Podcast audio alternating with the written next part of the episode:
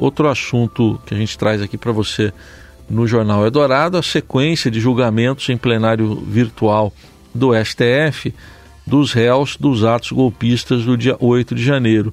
Recentemente, o ministro Alexandre de Moraes, que até o relator desses casos, manteve o julgamento dos réus dos ataques de 8 de janeiro em plenário virtual e a decisão ocorreu após um pedido que havia sido feito pela Ordem dos Advogados do Brasil que contestava exatamente essa decisão da presidente do STF, a então presidente ministra Rosa Weber, de julgar os acusados no plenário virtual. A AB alega que com o plenário virtual há um cerceamento do direito de defesa e requer, ou requeria que esses julgamentos fossem realizados no plenário físico mesmo do STF. Sobre esse assunto a gente conversa com a professora da ESPM, pesquisadora da FGV São Paulo, na área do direito, Ana Laura Pereira Barbosa. Professora, bom dia, obrigado pela presença. Bom dia, eu que agradeço.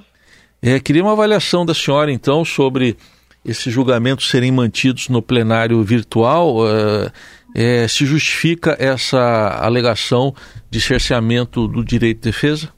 Uhum, claro. Bom, eu acho que é importante começar explicando o que é o plenário virtual para quem não está familiarizado com a ferramenta. E o plenário virtual, na verdade, ambiente virtual de julgamentos do STF, é uma ferramenta que foi criada já faz alguns anos, que em 2020 foi equiparada ao ambiente físico e nada mais é do que um julgamento online. Os ministros não se reúnem, eles não discutem cara a cara e é como se cada um apertasse um botão, é, fizesse o upload do voto e esses votos é, vão sendo circulados até que uma decisão é atingida.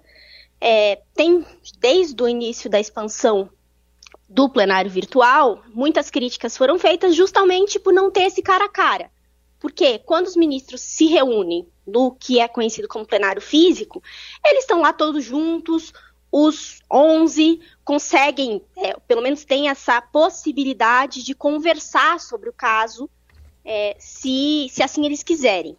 Só que eu acho que é importante dizer é, que várias das críticas que são feitas ao plenário virtual, elas idealizam, de certa forma, o que é o ambiente físico de deliberação, que já sofreu muitas críticas é, desde sempre, justamente porque, apesar deles terem essa possibilidade de conversar sobre os casos, o que essas críticas sempre disseram é que eles não aproveitavam essa possibilidade da melhor forma que eles podiam. Então, é, os votos no ambiente físico eles são feitos em sequência e quem criticava, ou seja, é, eles votam um a um, sempre na mesma ordem. As participações elas são é, muito, muito é, formais, de forma que quem critica o, o, ambiente físico diz que eles não usam a possibilidade de debater da melhor forma possível e acaba sendo uma conversa muito engessada. Então, acho que é importante dizer que essas críticas ao plenário virtual elas também não podem é, idealizar o que seria esse julgamento se ele fosse no ambiente físico. E ele seria da seguinte forma: ele ia começar com um longo voto do relator, depois ele ia é, partir para o voto do ministro mais jovem no tribunal, e assim ia seguindo uma sequência até o voto do presidente, que é o último a deliberar. Isso demoraria muito tempo, isso tomaria muito a pauta do tribunal, é, e tenho minhas dúvidas se o resultado seria diferente ou se eles é, conversariam mais ou esclareceriam mais dúvidas, porque o que me parece é que os ministros chegam para deliberar já é, muito convencidos da posição que eles vão defender. Muito bem. É, professora, basicamente a mudança mesmo, é, acho que é, no virtual não tem essa ordem de votação, né? Do mais novo para o mais antigo. O pessoal vai, depois do relator, o pessoal vai lá colocando os votos. É assim que funciona? Exatamente. O pessoal vai colocando os votos depois do relator na ordem de quem votar primeiro. Então, essa é uma grande diferença. A segunda diferença é que não tem o cara a cara e por isso, a única forma de comunicação entre os ministros é mesmo pelo voto.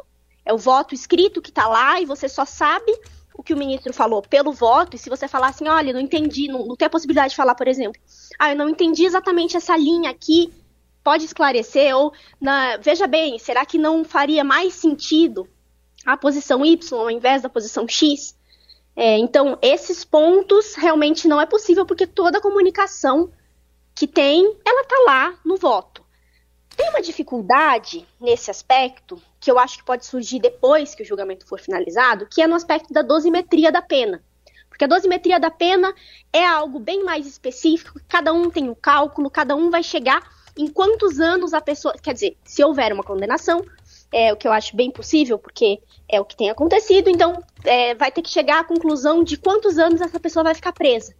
E aí, para esse cálculo, pode ter bastante variação. Eu imagino que é algo mais difícil de se fazer no ambiente virtual, porque não dá para ter essa conversa. Ah, o meu é 10, o meu é 5, por quê? É, esse tipo de debate mais específico da quantidade de anos. É, professor, em relação ainda ao, ao que a OAB alega, cerceamento de direito de defesa, no plenário virtual consta que tem lá um, um, vídeo, né? Que os advogados podem gravar um vídeo com a, com a sustentação. Faz muita diferença na sua avaliação entre o vídeo e a apresentação ali ao vivo, oral? E como é que a gente pode ter certeza que o ministro assistiu o vídeo? Esse é um ponto interessante. Eu vou começar pela segunda pergunta. É, os ministros não conseguem fazer o upload do voto se o vídeo não foi dado play das hum. sustentações orais. Tá. Então, isso é um limite tecnológico que o sistema do plenário virtual faz. É claro que você pode dizer, ah, o ministro pode dar o play, não assistir nada, deixar só lá rolando e depois ele vota. Isso é inevitável, mas assim como é inevitável que no plenário físico um advogado está lá falando e o ministro está mexendo no WhatsApp ou pode é, a, a, prender a atenção de uma pessoa é algo que a gente não pode garantir. O máximo que a gente pode garantir é que a pessoa assista e isso o plenário virtual garante. Agora, é, a pergunta se faz diferença ou não, é, aí é uma pergunta um pouco mais subjetiva. Eu, eu imagino que faça. É, não só pelo fato da, da, de no plenário físico o advogado estar lá, mas também porque nós sabemos que a forma como funciona é, no Brasil, o, os despachos e as conversas com os ministros é, fazem diferença. Então, é, para além do fato de estar, do advogado estar lá conversando, pode fazer diferença também o advogado falar: poxa, no intervalo eu vou lá despachar, explicar o caso para o ministro, vou explicar a situação, e isso, com certeza, faz muita diferença. Agora, acho que é importante dizer que, nesse aspecto, os despachos, eles sempre foram também uma ferramenta um pouco injusta, porque quem tinha mais recursos de ir para Brasília, quem tinha mais recursos de é, acessar o ministro do tribunal, sempre teve mais recursos de utilizar essa ferramenta de convencimento que também não está é, exatamente disponível para todas as partes de forma igual. Muito bem. Para a gente finalizar, professora, é, tem, estão sendo discutidas algumas ações que parecem ali reações do, do Congresso há alguns julgamentos ou tentativas de julgamento do Supremo, estou falando aí da questão do aborto, da descriminalização do uso de drogas também.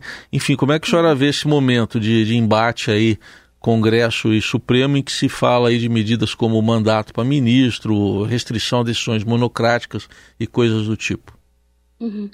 É, esse, essas reações certamente são reações é, mais imediatas há uma pauta do STF que no começo do ano foi é, bem é, responsiva e trouxe muitos casos relevantes, principalmente porque a ministra Rosa Weber, que era presidente, queria votar nesses casos, é, e aí ela trouxe vários desses casos para julgamento no plenário.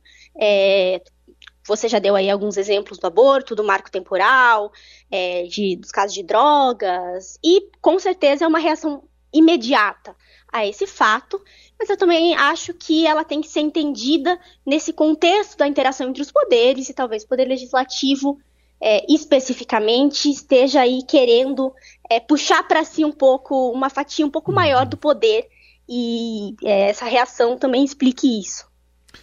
Muito bem, ouvimos aqui na Eldorado a professora da ESPM, pesquisadora da FGV São Paulo, Ana Laura Pereira Barbosa, comentando principalmente essa questão dos julgamentos em plenário virtual do STF. Muito obrigado, professor. Até uma próxima oportunidade. Eu que agradeço. Até mais. Até mais.